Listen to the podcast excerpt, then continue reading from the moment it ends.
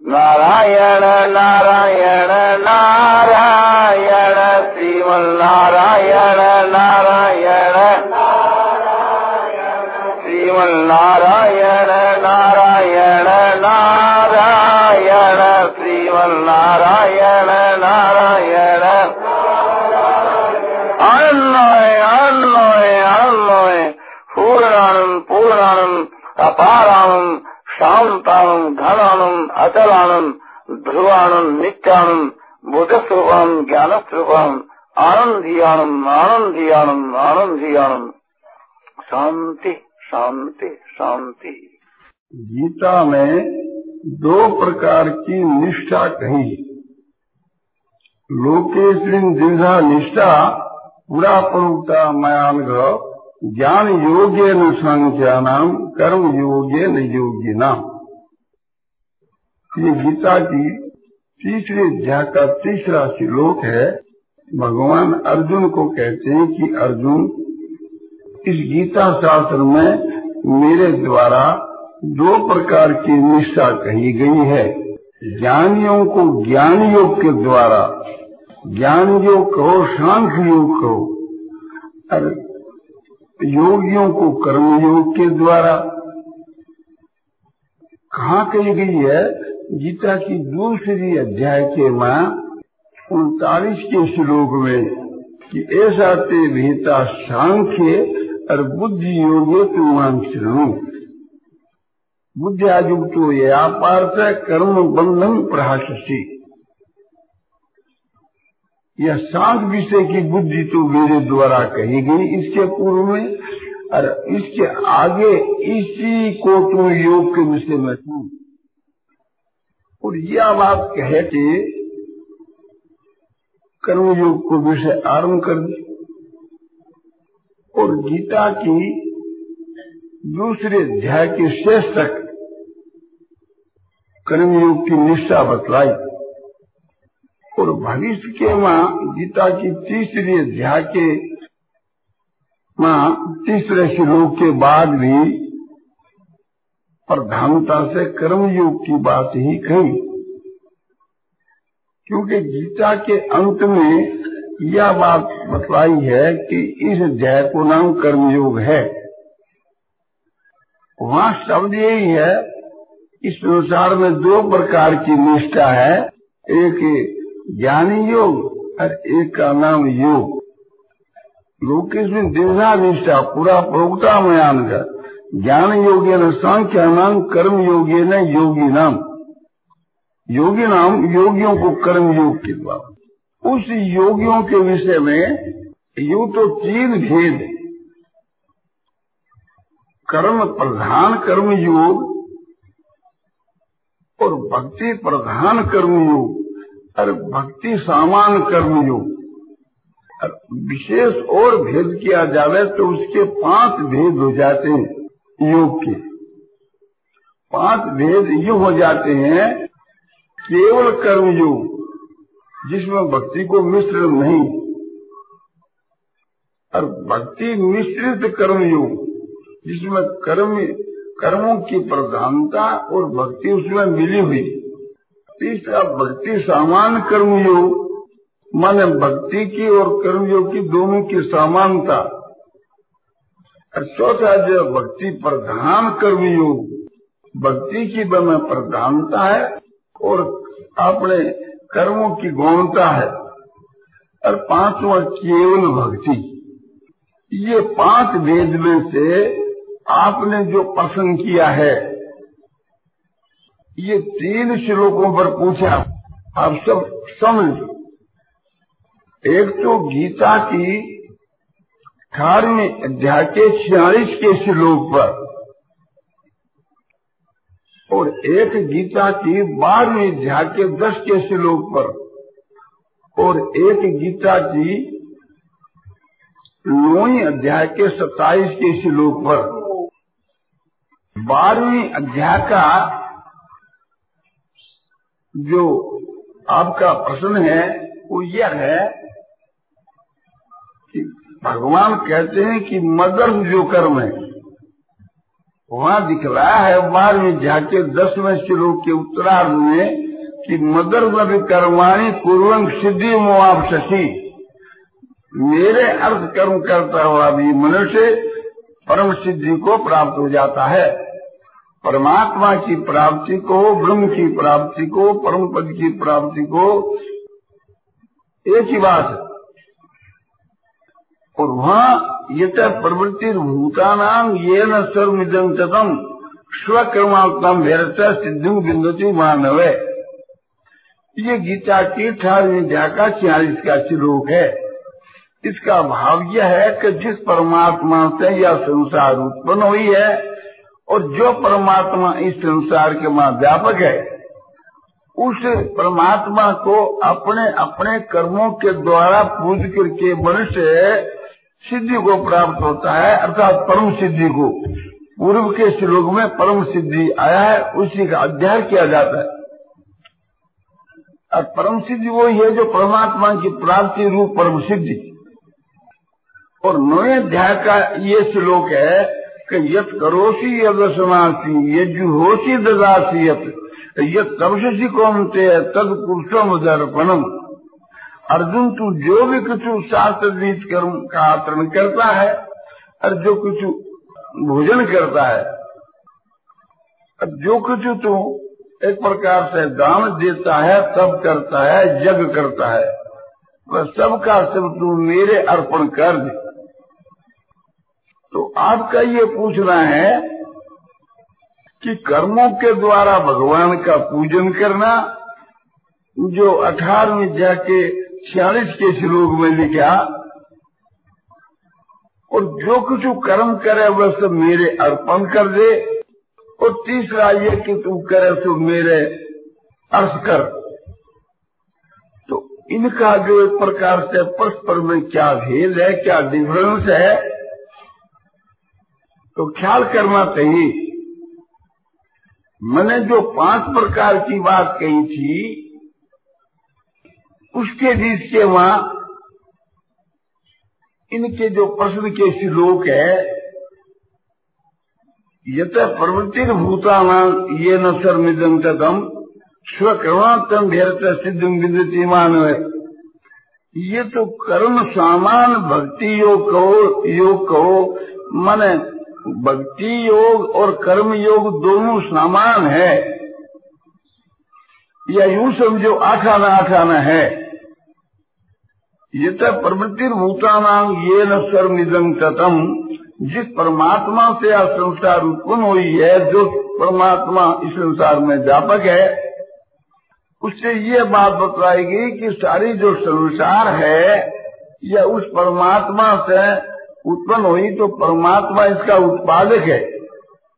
इसको उत्पन्न करके भगवान उसके वहाँ व्यापक हो गए, या पहला से ही व्यापक है तो उस परमात्मा की पूजा, यानी सारी जो संसार है, उसमें परमात्मा व्यापक है, जैसे बादलों में आकाश व्यापक। तो इस प्रकार से परमात्मा को समझ करके उस परमात्मा की पूजा करना,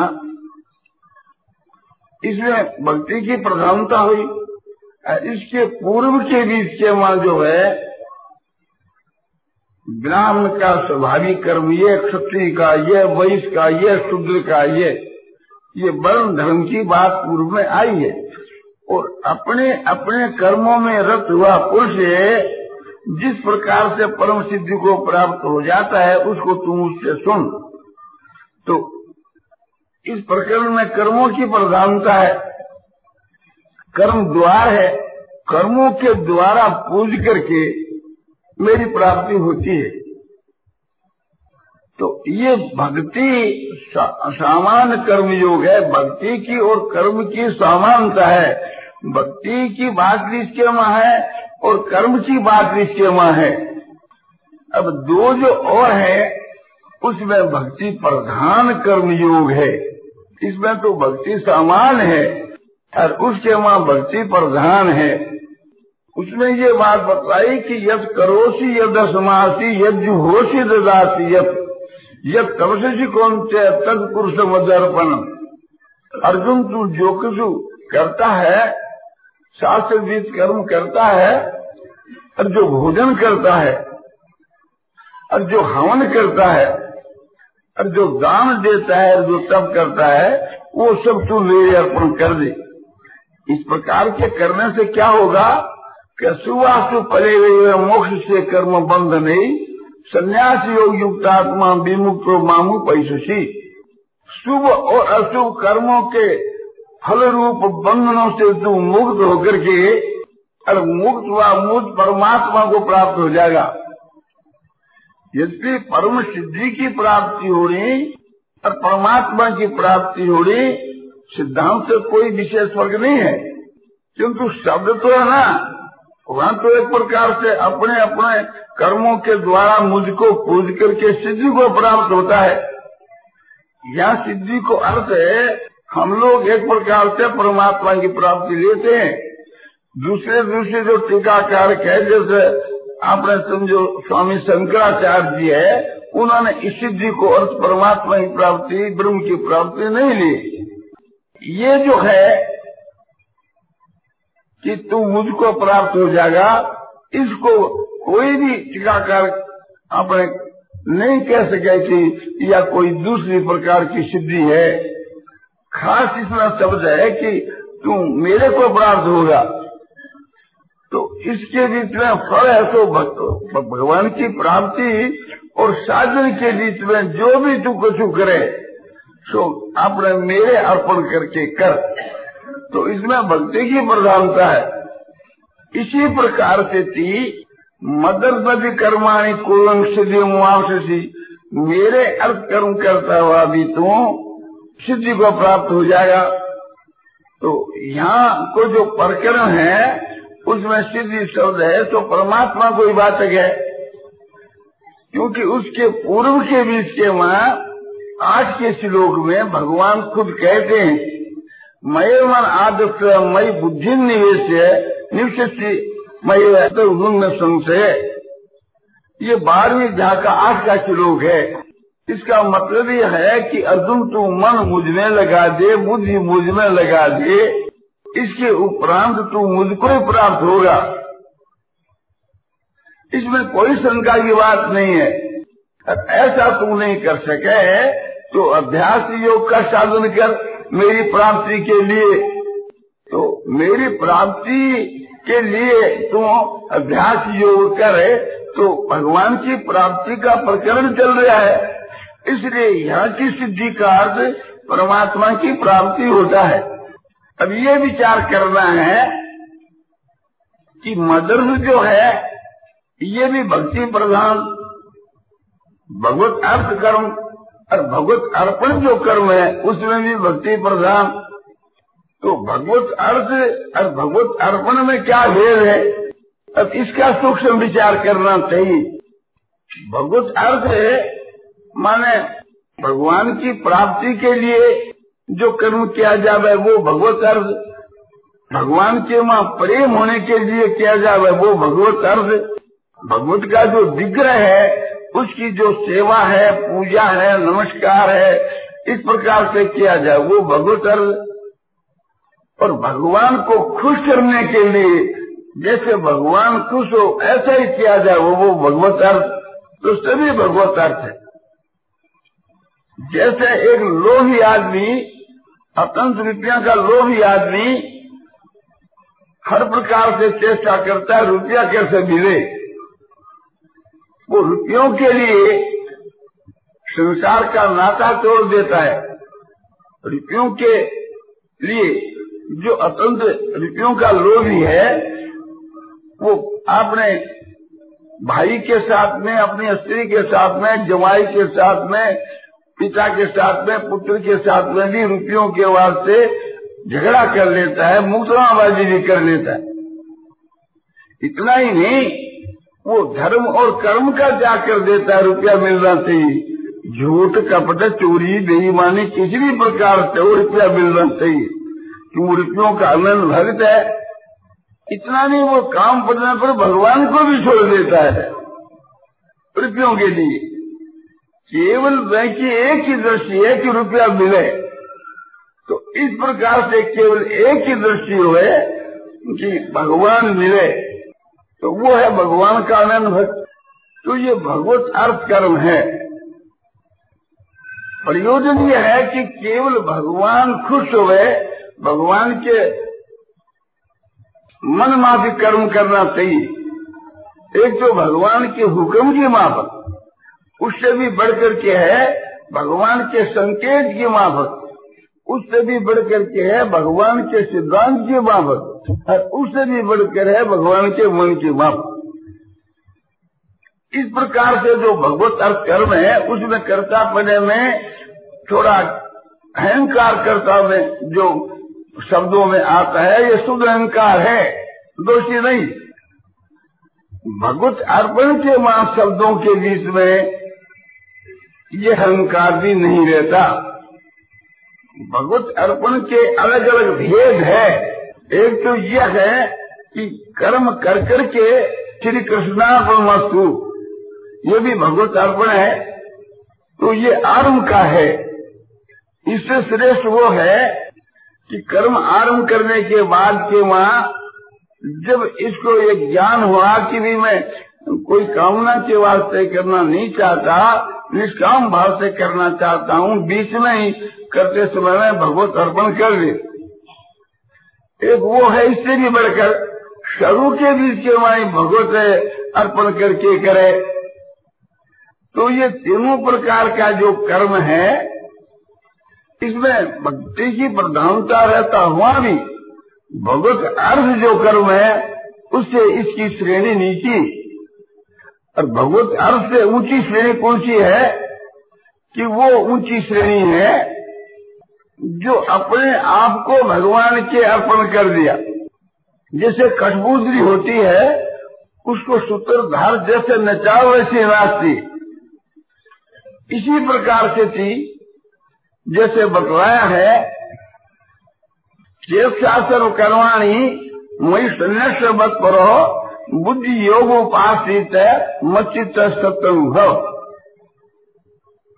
ये गीता के अठारहवीं अध्याय का सिक्यावन का श्लोक। ये भी शरणागति का, भगवत है अर्पण का। तो यहाँ क्या कहते हैं कि शास्त्र कर्माणी मई संन्यास है। मन से सारे कर्मों को मुझ परमात्मा में तू अर्पण कर मेरी शरण हुआ। शास्त्र कर्माणी मई संन्यास मत पर, मत परे। मैंने मेरे परायण हुआ, मेरी शरण हुआ, तू मन से ते सारे कर्मों को मुझमें अर्पण कर दे और बुद्धि योग का आश्रय लेकर के चित मुझमें लगा दे।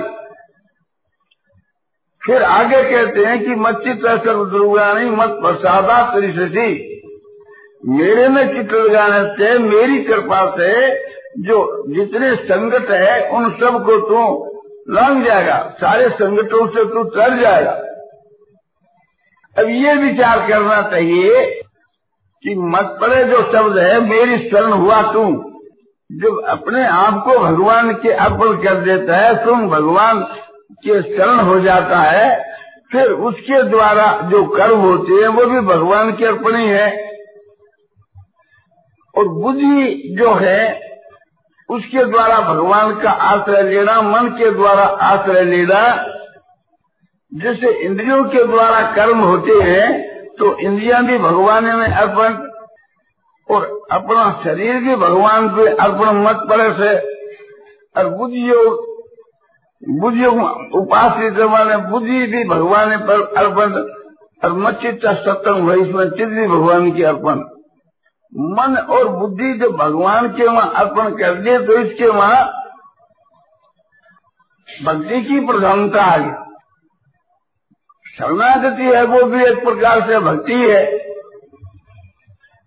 तो इस प्रकार से मनुष्य अपने आप को, अपने तन, मन, सर्वस्व को भगवान के अर्पण कर देवे और भगवान के ऊपर निर्भर हो जावे।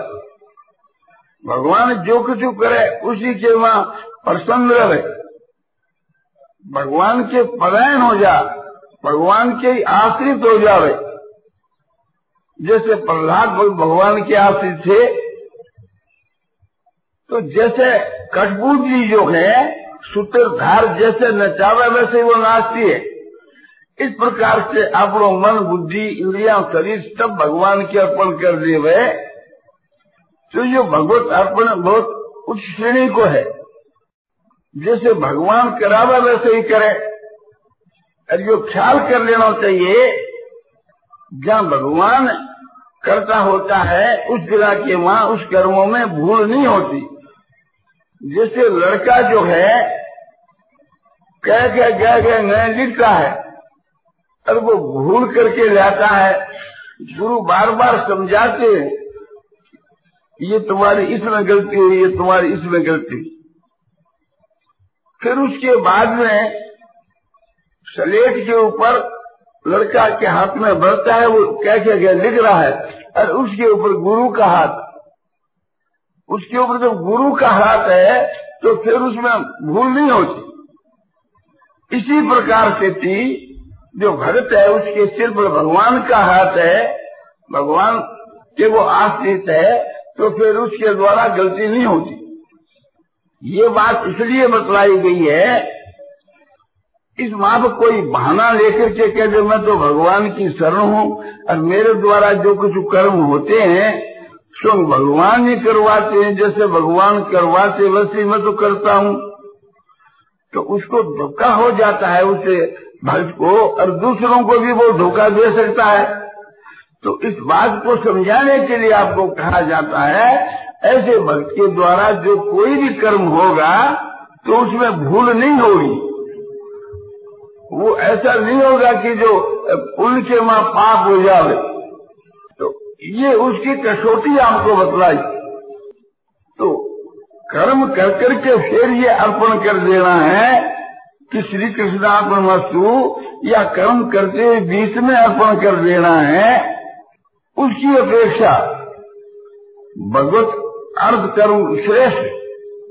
और इस प्रकार से जी अपने आप को अर्पण कर लिया और उसके द्वारा होने वाले सारे जो कर्म है, वो अपना भगवत अर्थ से और भी श्रेष्ठ तो भगवत अर्थ और भगवत अर्पण, ये भक्ति प्रधान कर्म योग है।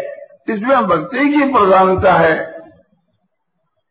तो तीन जो प्रश्न किए थे, तीन श्लोकों को लेकर के उसका उत्तर तो दे दिया गया। अब इसके सिवा और भी बात है। एक योग के विषय में कर्म प्रधान कर्म योग और एक भक्ति जिसमें गौण है, वो कर्मयोग।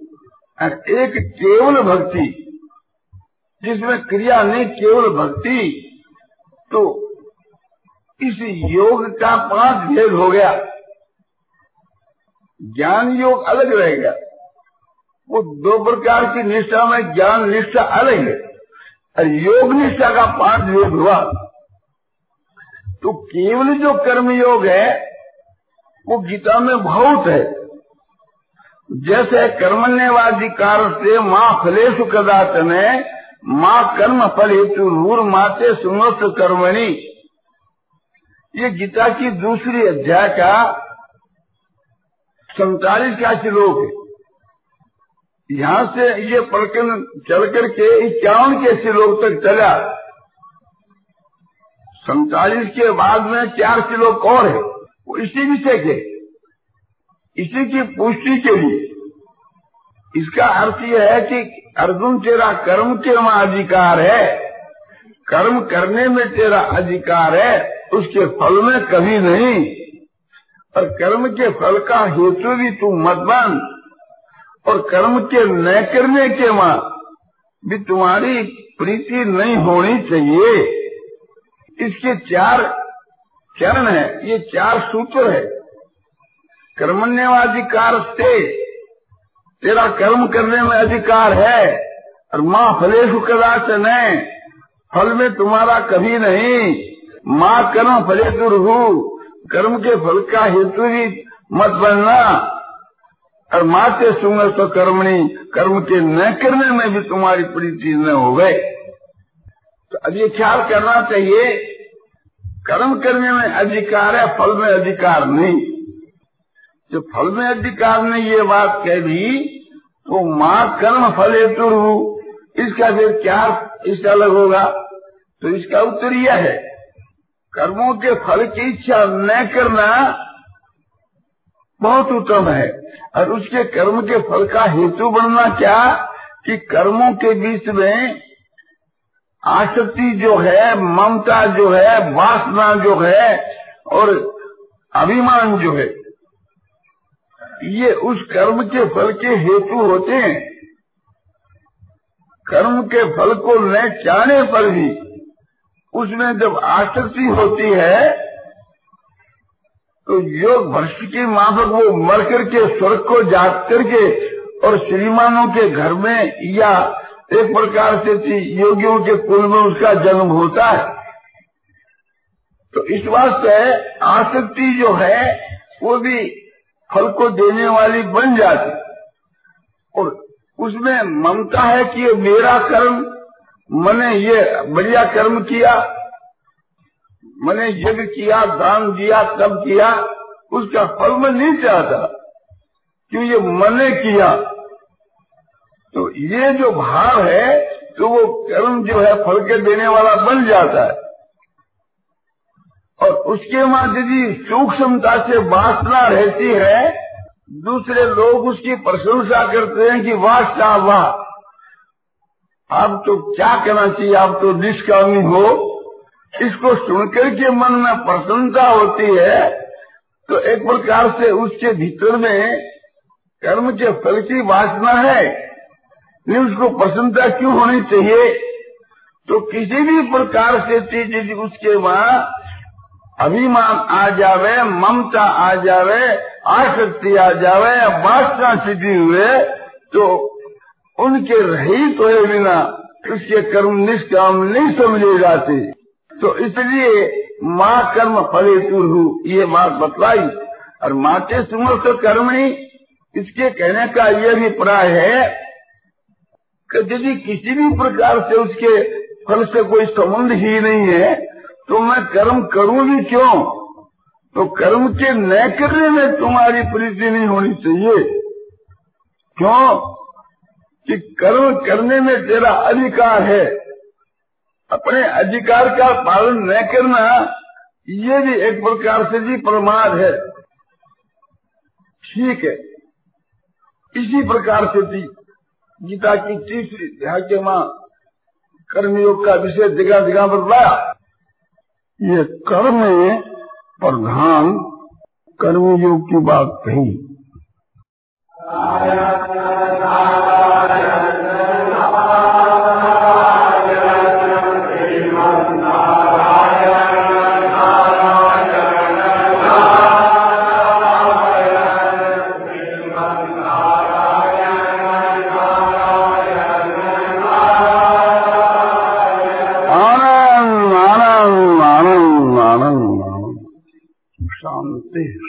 कही शांति शांति